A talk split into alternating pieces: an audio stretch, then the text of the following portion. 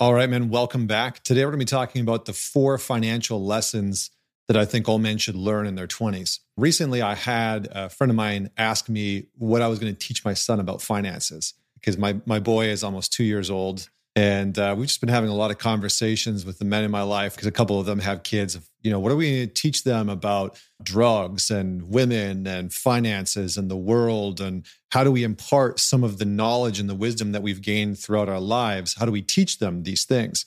And so this question about finances came up, and I realized that I had been taught almost nothing as a child about financial independence. And I've learned a lot over the years. I've learned a tremendous amount. I, at one point, was very broke and very, very in debt, like 100K worth of debt.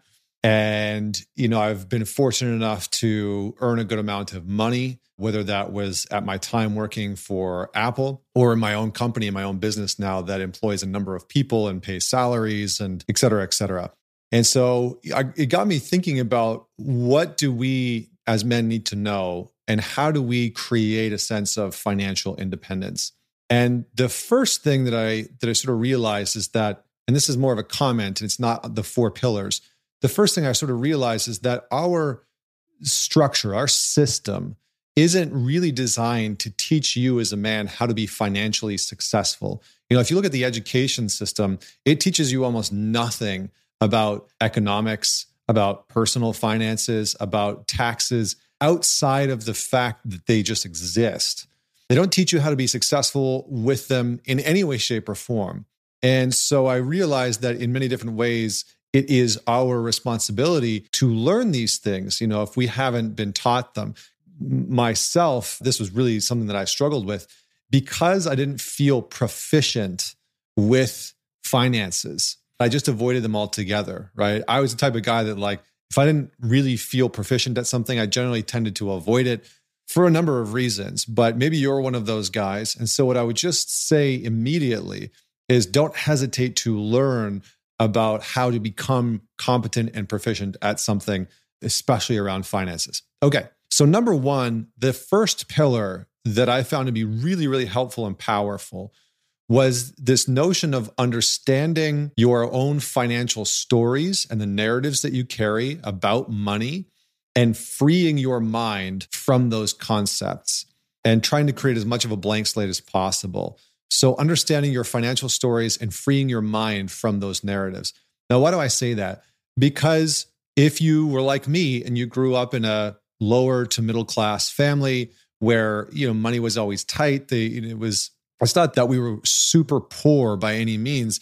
It's simply that things were generally tight. And so the, the, the commentary about money was, you know, money doesn't grow on trees. You can't just get money anywhere. You would ask for something as a kid, and you know, my parents would laugh and be like, where do you think the money's going to come from for that? And I think the big thing that when I started to do this work, I really started to see where my story about money resided. And I'm going to share this story with you because I think it's very important. I remember writing down the question when I started to do some of this work what are some of the main stories that I heard about money growing up? What are some of the main stories I heard about money growing up? And I remember back to when I was 16 years old, and my mom worked for the bank. She worked for one of the biggest banks in Canada. And so, you know, I went to her when I was 16. I got a credit card, opened up a bank account. I bought my first car from my next door neighbor for like 500 bucks, 1979 Ford Mustang sounds sexier than it is though because it was a four banger it was a four cylinder with like tan exterior and this shitty silver door on the driver's side door because it had been in an accident. But anyway so my mom helped me open up my first checking account and uh, and I applied for my first visa and I got my first credit card and I had a $500 limit. And I remember for months after that the thing was just maxed out constantly, right? Because I had never, you know, I, I, was making money at the job that I was working. I started working a part time job and I was like 14, pumping gas outside in the Alberta winters, which was freezing cold to pay for my car so I could attract girls. And for months, my credit card statement was just maxed out every single month. And so I went to my mom and I said, Hey, I just can't seem to pay this thing down. And it just seems to be maxed out all the time. And my mom's response, who worked for the bank, my mom knows about money. My mom knows about the financial systems. My mom knows what to do with money, right? That's sort of my train of thought at that age because I don't know any better. She says to me, Don't worry, son. that's just a part of life. And so immediately, and this is no fault to her own, right? It's just that's maybe her belief or what she grew up thinking, or maybe there was more context that she wanted me to know about that. But immediately I just said, okay, that must just be a part of life. It just must be a part of money and finances that you're just always in debt. Fast forward to the years ahead of that, right? Or after that, into my late teens, into my 20s, into my late 20s I carried around so much debt. My credit card, the limit kept going up and up and up and up until one point it was at like $15,000. And my credit card was just always maxed out, always, no matter what. It was just always maxed out, partially because I didn't know how to save, partially because I held this story and narrative that debt was just a part of life, and partly because I wasn't making very good money. But the main piece that I started to realize was that, and that wasn't the only debt that I had, right? I had student loan debts. I had taken out a line of credit um, to sort of fund my life. And so I started to realize that I'd been carrying around this narrative that debt was just a part of life. And it had infiltrated and affected the way that I viewed money because I always was stressed about the debt that I had, constantly stressed about the debt that I have. And I know that some people use debt in a very specific way and that there's way to, ways to leverage it. So I'm not saying that debt is like this horrendous thing. I'm simply saying that for me, my story about money was that debt was a part of life and it became the primary story around money. And so I wasn't free financially. I wasn't free in my mind financially because one of the first things that I thought about money was, well, money just equals debt. And so I had to start to challenge that narrative and see some of their stories. So, my encouragement for you is to write down the same question What are some of the stories that I was told about money growing up? What did my mom say? What did my dad say? What did people that I trust say? And what was I taught about money? And then what would it take for me to free myself from those narratives if they aren't functional, if they're not serving me or serving my financial literacy and independence. So that's the first thing is challenging your narratives.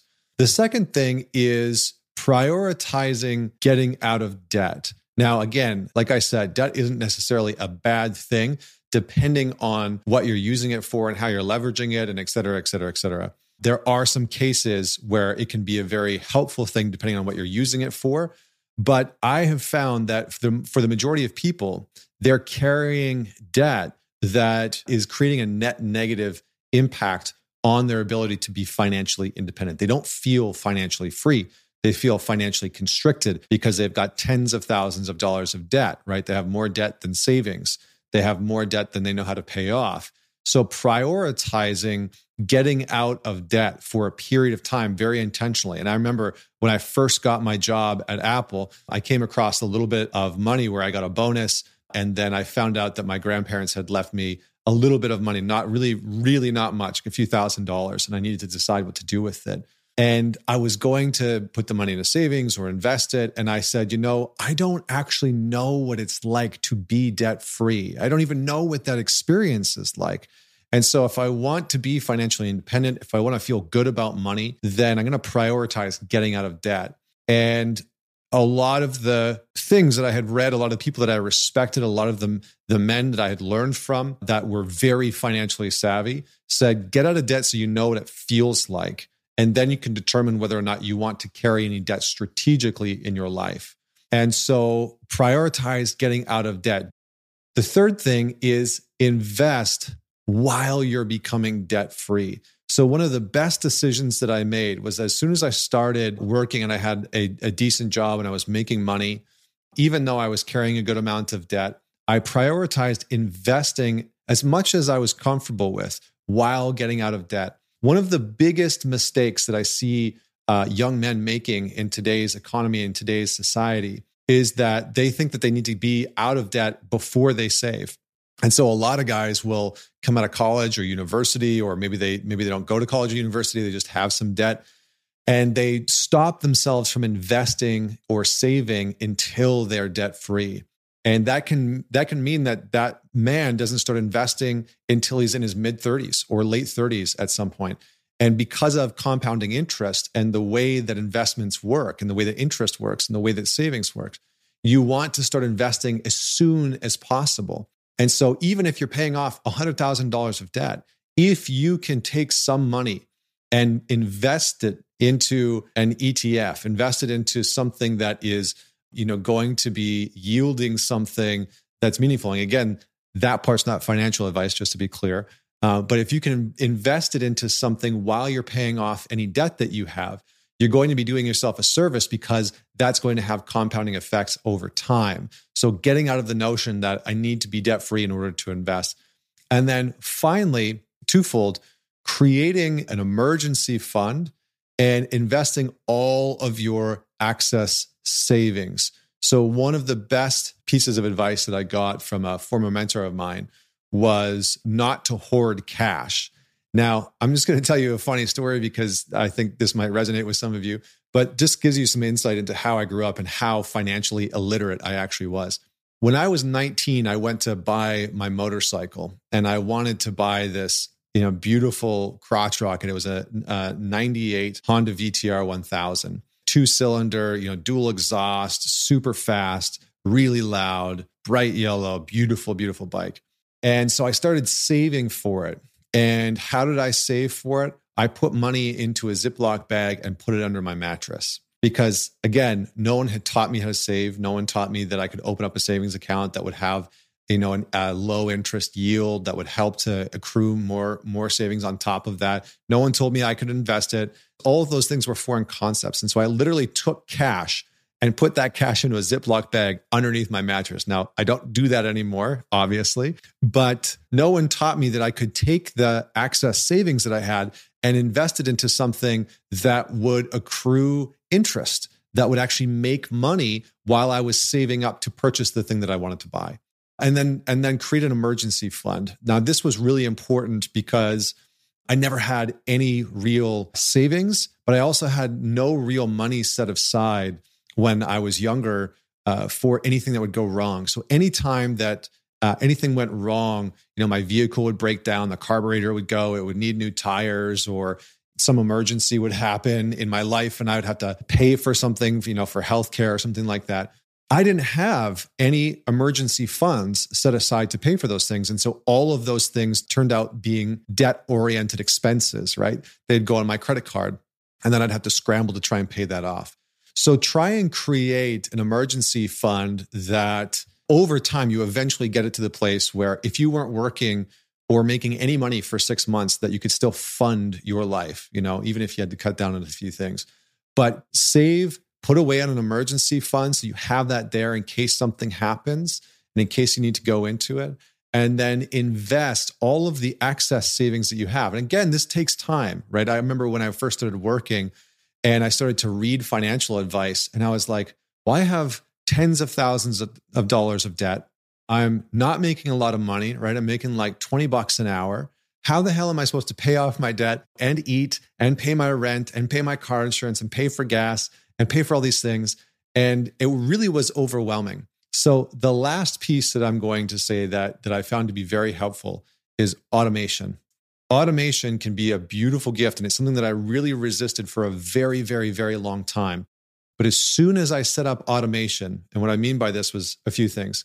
Number 1, I automated a certain amount of my paycheck being taken off immediately and allocated towards certain stocks that helped a lot because it was immediate investment. It was a small percentage at first, but it actually helped me to invest very quickly. Second, I automated a monthly payment on my credit card so it would automatically get taken off. I automated money going into a savings account. I automated money going into a tax free savings account.